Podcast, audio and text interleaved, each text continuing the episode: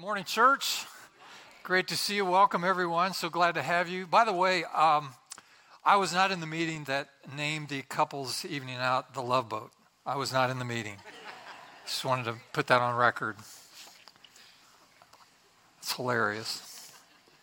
We had a great family fun night last night. I understand about 375 people, kids running everywhere, laser tag, parents upside down in the corners. It was something. So welcome to everyone for that. If you're joining us online today, we're so thrilled you're with us. God bless you.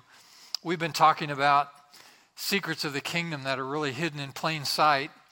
And let me just begin today with this, uh, this little story. This is from a movie produced uh, some years ago called The End.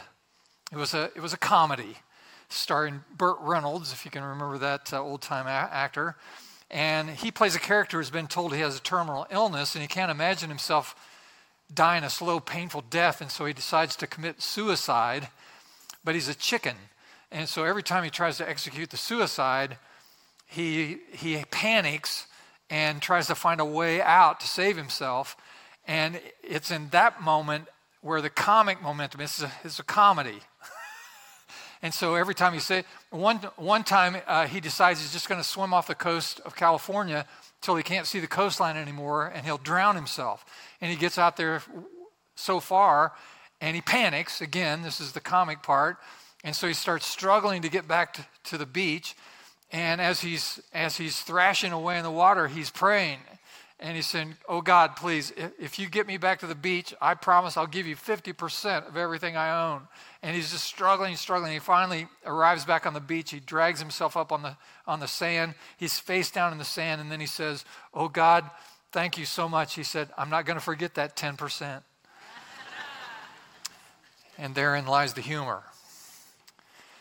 John Paton said, Money is something which buys everything but happiness and takes a man everywhere but heaven. Good perspective. Uh, everything I've shared in this series, the principles and the promises that come with faithfulness in this category of our lives, all have the uh, assumption, based on the assumption that you have reasonable control of your finances. And if your finances, personal finances, are not in reasonable control, then that's where you need to start. A lot of these principles and promises occur in the lives of people who are actually uh, managing their lives well, you know, uh, and you've set aside poor choices because all of us have made poor choices financially. We've picked up discipline in this area of our life where it may have been lacking before. Priorities have been resorted where they may have been misplaced. And, and so it assumes that you have a reasonable control of your personal finances. And if you feel like you're a little bit out of control with your finances, Financial Peace University is the best thing that we do here. In fact, it's the best thing anyone does uh, currently in our culture to understand better how to manage your personal finances. So I encourage you to embrace and get involved with Financial Peace University. Uh, we're in mid class of that program right here, right now. So God wants you to have a good handle on this important aspect of your life. Three ideas this morning. Uh, I want to begin with the theme of today's message uh, and the title is Do What He Tells You. If you have your Bibles, I'd like you to turn to John's Gospel, chapter 2. This is the first miracle that Jesus performed. He was in Cana of Galilee at the time. He and some of his associates and his mother had all been invited to a big wedding. And so they're in this wedding. And I'm going to read the first 11 verses of John's Gospel, chapter 2. Our custom is to stand to hear God's word, so thank you for doing that as you're able. On the third day, a wedding took place at Cana in Galilee. Jesus' mother was there, and Jesus and his disciples had also been invited to the wedding. And when the wine was gone, Jesus' mother said to him, They have no more wine. Woman, why do you involve me? Jesus replied, My hour has not yet come. His mother said to the servants, Do whatever he tells you. Now, if you read this with some kind of pious view of the moment, you will miss what's happening between a Jewish mother and her son. This is a Jewish mother. She says to Jesus, They have no more wine. And Jesus responds, What the heck does that matter to me? Do I look like the wedding planner? I'm not the one who set up the arrangements. None of that. Now she's not she's not only not looking at Jesus now, she's in his presence, but she's not looking at him. He's, she's only looking at his associates and probably has her hand up when she says, just do whatever he says. Something like that. No manipulation. Hardly. Just do what he says. Do what he tells you to do. Whatever he tells you to do, it's fine with me. You, you get the moment? Nearby stood six stone water jars, the kind used by the Jews for ceremonial washing, each holding from 20 to 30 gallons. Jesus said to the servants, Fill the jars with water, and you can hear some tone. Fill the jars with water. And so they filled them to the brim. Then he told them, Now draw some out and take it to the master of the banquet. They did so, and the master of the banquet tasted the water that had been turned into wine. He did not realize where it had come from, though the servants who had drawn the water knew.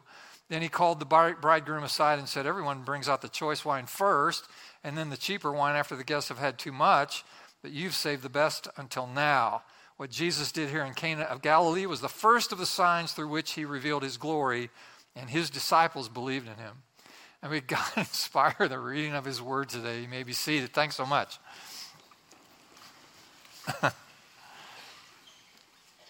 Jesus had no intention of performing that miracle that day. None whatsoever. His mother coerced him into doing it, and we have the story recorded. It's, it's pretty great. Here's the first point I want to make it's simply need, greed, or seed. Need, greed, or seed. It'd be improper to do a series on stewardship and the blessing of God without conferring with 2 Corinthians chapter 9. 2 Corinthians chapter 9 has a number of verses that are the teaching of the Apostle Paul to the church at Corinth. And the context of 2 Corinthians 9 is Paul is referring to an offering, a love offering that the church at Corinth promised to receive, take up among themselves, in order to support the brethren in Macedonia who were having a hard time financially. So there, were some brethren and sister in Macedonia on hard times, and so they're going to take up this special offering. And so Paul is sending a couple of guys to Corinth to collect this offering. And basically, he says to the Corinthian church, You've said that you want to give a generous love offering. I've been bragging on you to all the other churches in the region. So don't embarrass yourself or me by not following through. So Paul's commending them for their willingness to give and taking the opportunity to teach them about the truths regarding giving. And this is part of what he says. 2 Corinthians chapter 9, verses 6 to 8. You can see it on the screen. But this I say, he who sows sparingly will also reap sparingly, and he who sows bountifully will also reap bountifully. So let each one give as he purposes in his heart, not grudgingly or out of compulsion, for God loves a cheerful giver. And God is able to make all grace abound toward you, that you, always having all sufficiency in all things, may have an abundance for every good work. So, Paul begins this little teaching on giving with the most basic truth of giving when he says, He who sows sparingly will also reap sparingly, and he who sows bountifully will also reap bountifully. So there it is.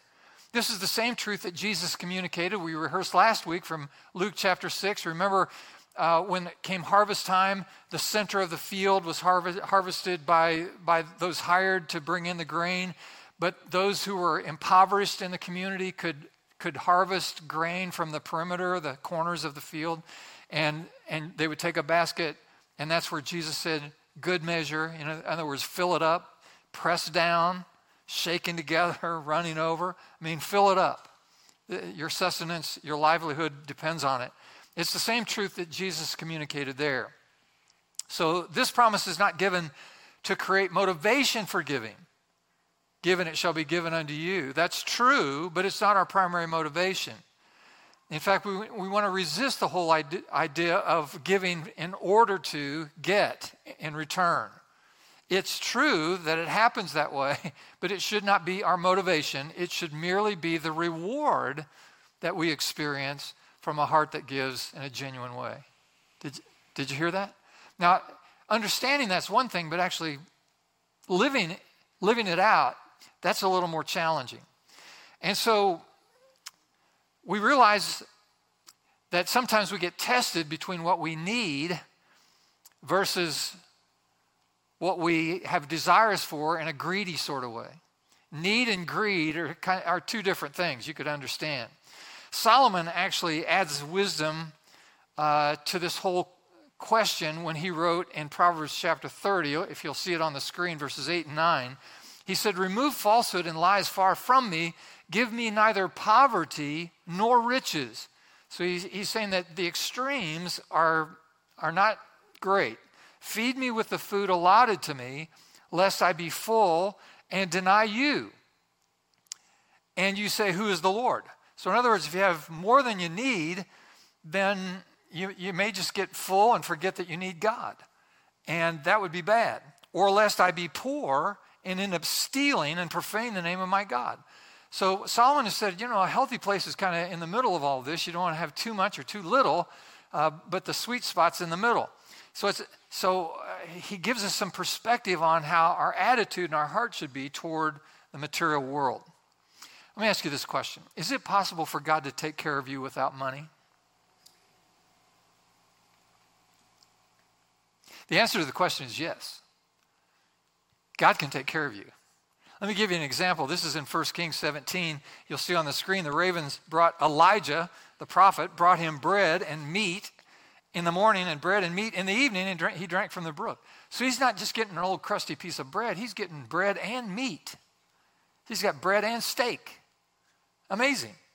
Um, and God didn't need money to provide it, just needed a couple of birds. Later on, 1 Kings 19, he says, Then as Elijah lay and slept under a broom tree, suddenly an angel touched him. First, you have birds delivering food. Now you have an angel and said to him, Arise and eat. Then he looked, and there by his head was a cake baked on coals and a jar of water. And he went in the strength of that food 40 days and 40 nights as far as Horeb, the mountain of God. So now he's fed by ravens, and now he's fed by an angel baking cakes for him. Man has angels baking cakes for him. And of course, this would be the first known appearance of angel food cake.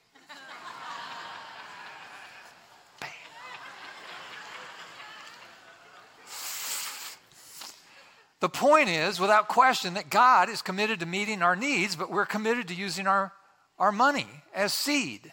Are we as committed to that process as God is to meeting our need? God's committed to meeting our need. Are we committed also to sowing good seed? We all live in a, in a, in a culture filled with agronomy. I mean, there are fields, grain fields all around us all the time here in Indiana. And let me just rehearse what all of us know. I mean, it's just natural law, and it's also a spiritual principle. One of those secrets that, that tend to hide themselves from us, but let me just say them out loud. The first thing we know about sowing and reaping is that you reap what you sow. Everyone knows if you put corn in the ground, you're going to get corn, etc. Things multiply after their kind. Like begets like. Kind begets kind. Whatever you sow, you will reap. Any questions? Second thing we know is you reap after you sow. After you sow. Someday when I have more money, I'm going to be a giver. Let me just say to you, if that's your position, no, you won't. It'll never happen. Because you can't reap before you sow. You have to sow before you can reap. Genesis 8:22 says while the earth remains seed time and harvest cold and heat winter and summer day and night shall not cease. This is the, the, the laws of the natural world. This is what makes the world go around. We're all familiar with that. And the, the point is that you reap after you sow. Here's the third thing we learn that you reap more than you sow. More than you sow. In Psalm 126, it says, Those who sow in tears shall reap in joy. What an interesting phrase. If you sow in tears, you will reap in joy. He who continually goes forth weeping, bearing seed for sowing, shall doubtless come again with rejoicing, bringing his sheaves with him. Bringing in the sheaves makes you happy. So, the principle of harvest increase is so powerful that even if you're crying as you scatter your little bag of seed, I've only got one little bag of seeds left. I can eat it and be satisfied today, but then I'll, I'll starve tomorrow. So I'm going to take the little bag of seeds I have. You got tears. And I'm going to sow the, what I, the little bit I have. You may sow in tears, but you will reap in joy. Because not only do you reap what you sow, you and reap after you sow, you reap more than you sow. More than you sow. And it's elementary. It's elementary, but true, isn't it? We all know it. In God's kingdom, as in God's natural creation, you reap what you sow, later than you sow, more than you sow. One of my favorite quotes in this whole category of stewardship of our lives comes from um, a pastor who, who uh, is now in heaven, pastored a great church in Los Angeles, California, Dr. E.V. Hill. And Dr. Hill said it very simply like this He said, if God, if God can get it through you, He'll give it to you. If God can get it through you, He'll give it to you.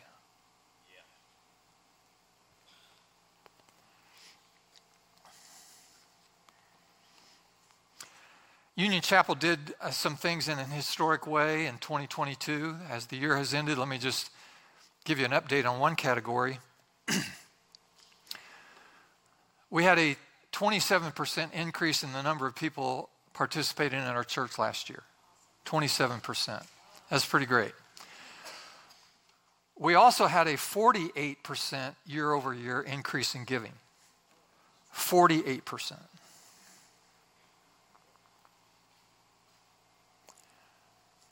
You say, well, we must have a lot of money sitting around.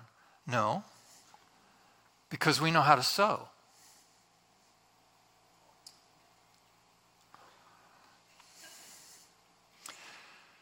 So, all of the ministries that we did locally, you know, supporting agencies and special ministries to the marginalized and uh, building re- recovery homes and those kinds of things. Um, in, and in addition to that, all of the missionaries we support in various places in the world and the churches that we've planted. By the way, we just had one of our planters, uh, Justin Hamilton in Phoenix, Arizona, Legacy Church, just launched two weeks ago in a local high school and Justin had 375 people in his first service. This is the first service. Amazing. The rule of thumb is after your launch service, the first service, after months and months of preparation and trying to get a core together and all the marketing you do to new church, come to check out the new church. The rule of thumb is that you fall off from week one, launch week, to week two, you fall off about 50%.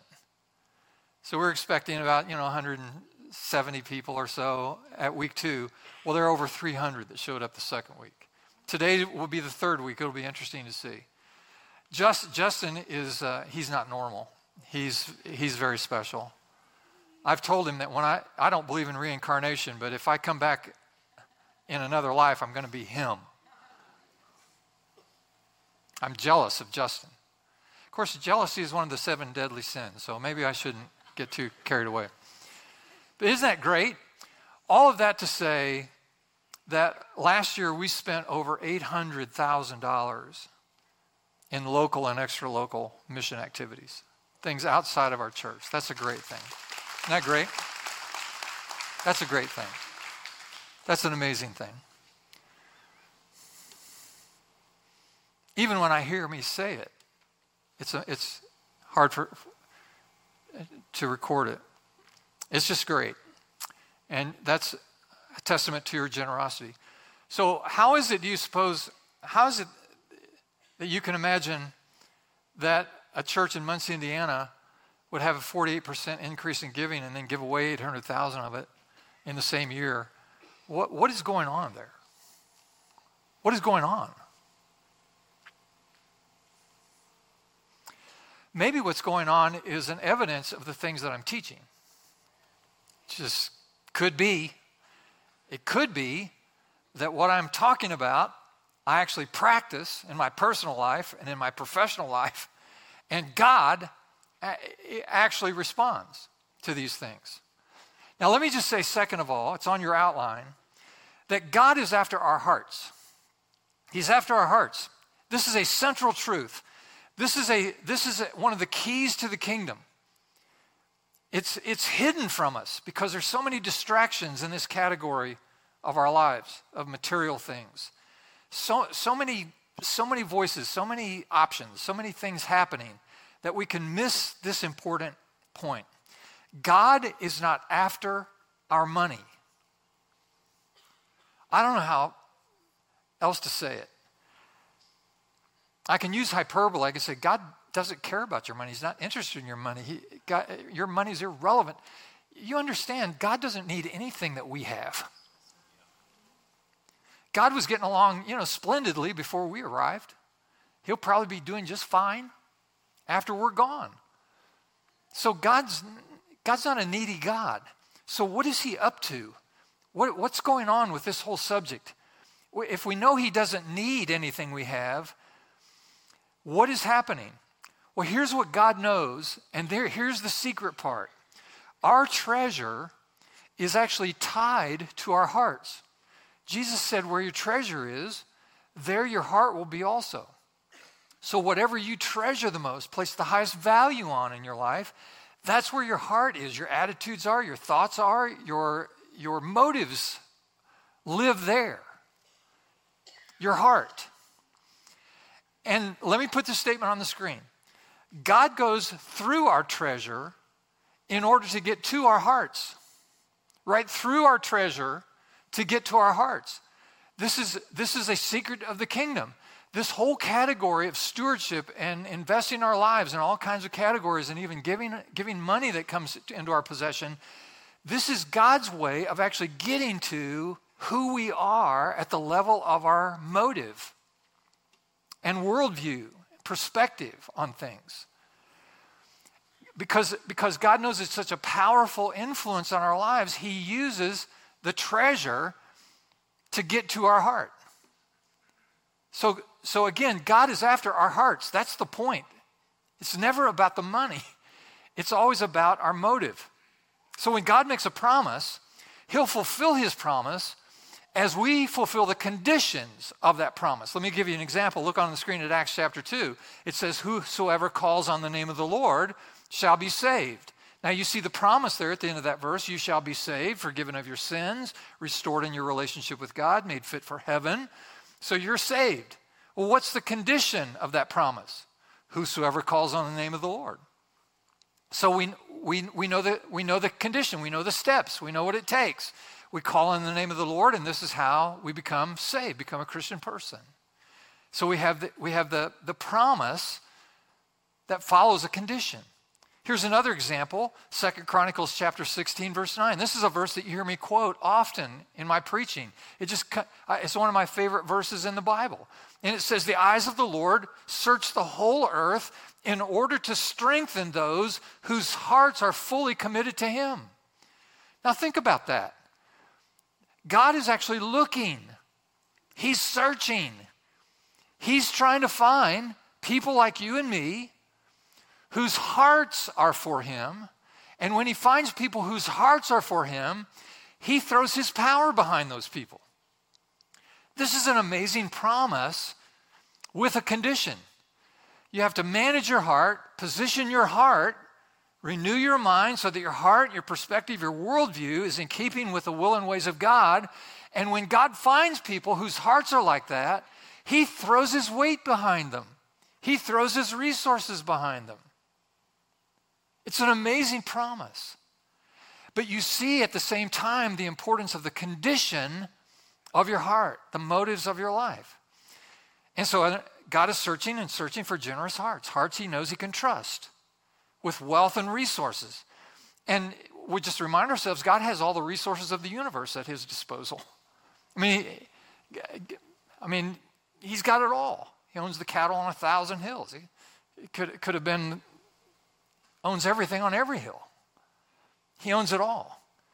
And so at the same time, he sees poor people who need to be fed, and missionaries who need to be equipped, and churches that need to be planted. And that's why his eyes are roaming the earth looking for faithful hearted stewards through whom he can channel his resources into kingdom initiatives. I, I just love that whole concept. He's looking for folks like us So, uh, what I want to do with my life, our lives, is to posture ourselves so that God will notice. And if He notices us, boom, then you can have a testimony. Income was up 48%. We gave almost a million dollars away to help people find Jesus here and there and around the world. Glory to God. It's a wonderful thing.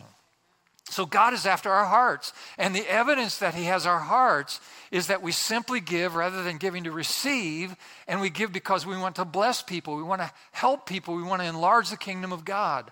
And that becomes our motive, that becomes our reward, that becomes the condition of our hearts.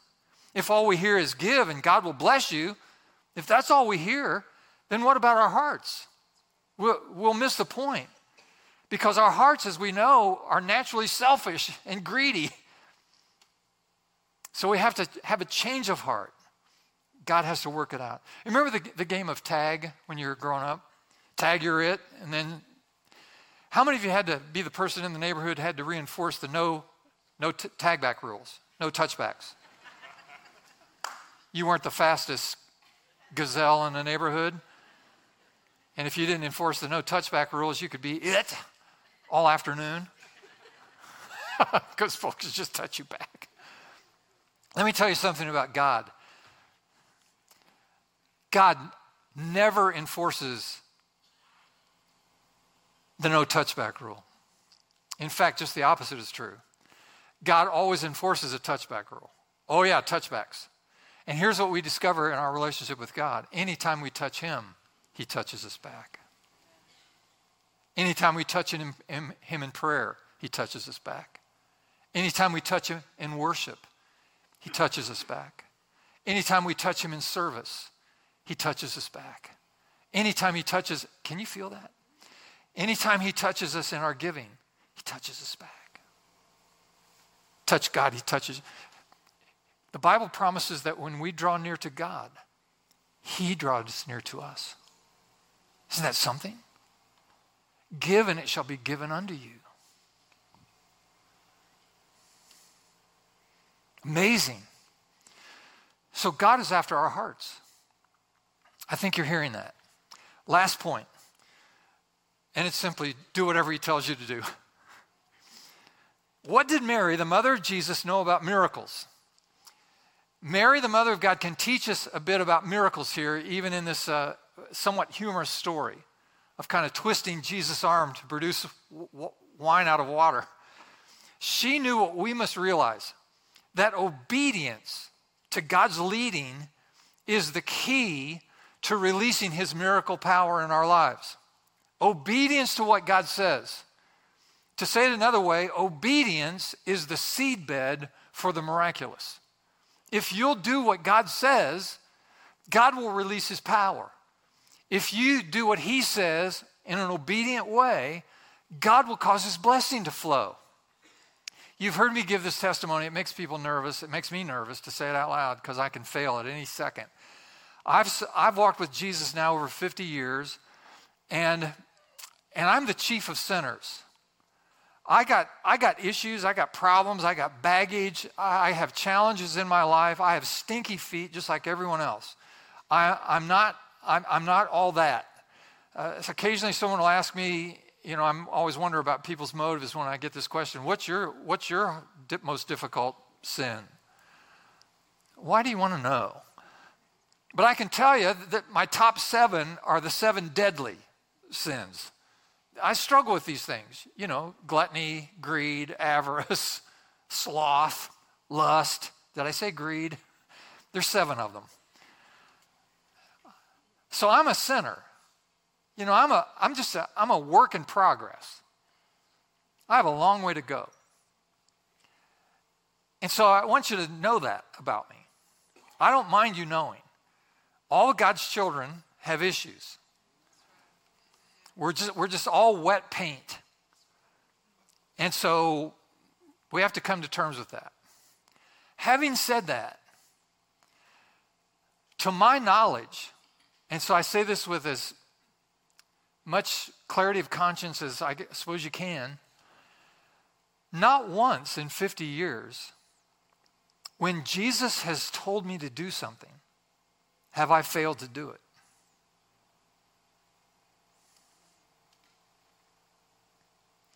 Jesus said it this way My sheep hear my voice and they follow. My sheep hear my voice and they follow. I can tell you, having practiced this for a while, trying to hear God and do what He says, whatever He tells you to do, do it. I can tell you it's not easy. I can tell you it's not safe. I can tell you it seems like there's a lot of uncertainty sometimes when you do what you believe God's told you to do. And I can tell you that it's really good to obey God. It has wonderful benefits. Living in obedience to what God says. It's a good way to live. It's the best way to live. It's the best way to lead. It's just best. Not easy, not safe, not convenient, not predictable, but good. Really good. So, Mary, the mother of Jesus, isn't just twisting his son's arm to get some wine out of water. She's onto something. She knows this perhaps intuitively to be true. Just do whatever he tells you. Just do whatever he tells you. And, friend, if you don't hear anything else in this sermon today, take this away. Just do whatever he says. Just do whatever he says. Do the best you can to discern God's voice in your life. You may have to if it's a big thing, you might have to get confirmation from people that you trust. You may have to wait a little while to get, to get ultimate clarity. You may have to go through a bit of a process to discern God's best plan for your life, His perfect will. But once you get there and you're pretty certain you understand what God's asking you to do, then do it. Do it. Just do what He says. And it will matter in your life. Because the power of God, the blessing, the eyes of the Lord are looking throughout the whole earth for someone whose heart is willing to say yes in an obedient way to what God asks of them. Just do it.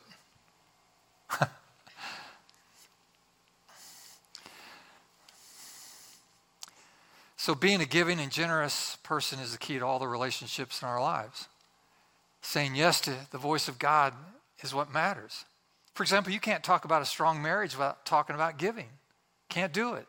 Can't talk about successful business without developing a generous spirit and a culture of generosity.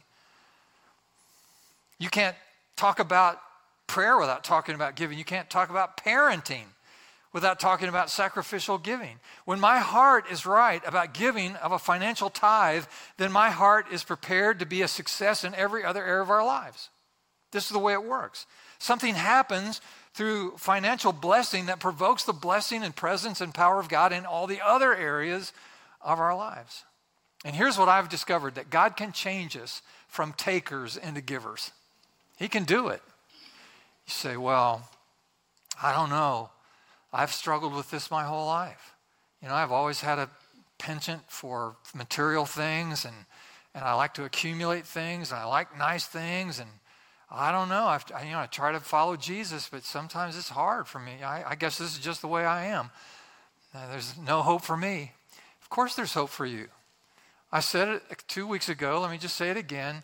If you're a person who struggles with material things and it becomes a higher value than obeying Jesus in this area of your life, there is one way that you can break the, the power, the spirit of mammon off of your life a dependence on your riches, material things.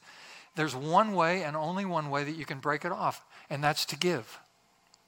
You can't pray it away, you can't you can't rebuke it away, you can't you can't fast it away, you can't get therapy and make it go away. The only way that you can get the spirit of materialism off your case is to give. It's the only way to break it. Okay, now I know now you're just trying to manipulate me, trying to get manipulate me into giving. You know, I'm, now you're going to say, give until it hurts. No, no. Don't give until it hurts. Give until it helps. Give until you're free. Give until you find joy in it. Give until it's, a, it's the favorite thing in your life. You can't wait to give. You can't wait to be a blessing in other people's lives. You can't wait to honor God with this part of your life. You can't wait to see what God's going to do if you're faithful in this category. This is where the adventure is found.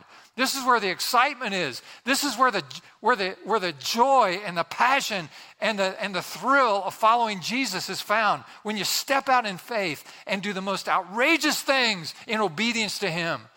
It is so much fun, I can't even tell you. It's a great thing. So be encouraged by that. God wants us to be generous, gracious, kind hearted, compassionate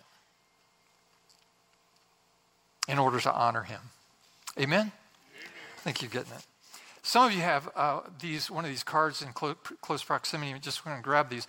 This is something I do every year because I want to just encourage you, put courage in you to take the next step. Some of you are a little reluctant, hesitant, unsure what to do next. On the top of the back side of this, you'll see three boxes there at the top. These are just three options that you can check. And I just want to go through those briefly. The first box there is I will continue to tithe. We have many, many hundreds and hundreds of people, families who tithe their income. And this is what Beth and I, we just checked that box. I'm going to continue to do that. Another box is I will start to tithe. There may have been something that's happened to you in this last month as you listen to these messages, or maybe it happened to you today. Maybe your husband or your wife have been saying to you, Listen, why do we keep putting this off? Let's do it. You know, when are we going to start this? Now's the time to do it. And, and your, your conviction right now is, I want to start tithing. I want to do that. And if that's true for you, then just check that box. There's a third option there that simply says, I'll increase my, increase my giving with a view toward tithing. It may be in your heart now. You say, I want to tithe, but my finances are not in order. I've got to, I've got to sort some things. I've got to stabilize. I got to get my priorities straight. I got to get my disciplines in order. There's a number of Everyone has a story and everyone has a narrative, everyone's got a circumstance. But in your heart, you want to be a giver. I will increase my giving with a view toward someday I want to be a tither. That's the kind of follower of Jesus I want to be. And, and so you check that box. Some of you, uh, because of your circumstances, you don't give anything. You say, you know, it's embarrassing. I, I don't have anything to give. Well, actually, you probably do have something to give. Give something. Well, it's embarrassing. You, you know, you give five bucks, you know, in the offering. Perfect. It's never about the amount, it's always about your heart. So give what you can. Give just a little bit. It, it puts you in the game, it gets, you, it gets you moving in the right direction. If you give just a little bit, then give just a little bit more. You know, just by degree, work your way toward your ultimate goal and maintain your discipline along the way. So you can just check one of those boxes, put your name, address on there, drop it in the box on the way out. This uh, is perforated. You can just tear it off and drop it in on your way out. Or there's a QR code on the, on the front side. Just use that, use your phone, do it all electronically, even better. And I'll send you a little letter on the back side in the next week just to encourage you, depending on which box you, you check, check there. I'll send you just a little letter just to say, I'm with you, I understand your intentions. God bless you. You can do do this. It's a great thing because I want to help you take the next step in your in your journey. You got it? All right, let's pray. Lord, we thank you that when we touch you, you immediately touch us back. So thank you for your touch on our lives. And Lord, we're reminded today that ultimately it all comes down to the heart. So remind us to keep our focus on you rather than on things, on you, rather than the lesser distractions of this world. It is so easy for us to fall into worshiping the blessings rather than you, the blessor. So help us, we pray, to renew our minds, transform our hearts, to avoid selfishness and greed, and that we would be filled with generosity, sowing bountifully from a cheerful heart. Indeed, Lord, these are the keys to making our journey on earth an adventure of joy and purpose and blessing. So thanks for hearing us. We pray in Jesus' name. And all the people said, Amen. Would you stand with us?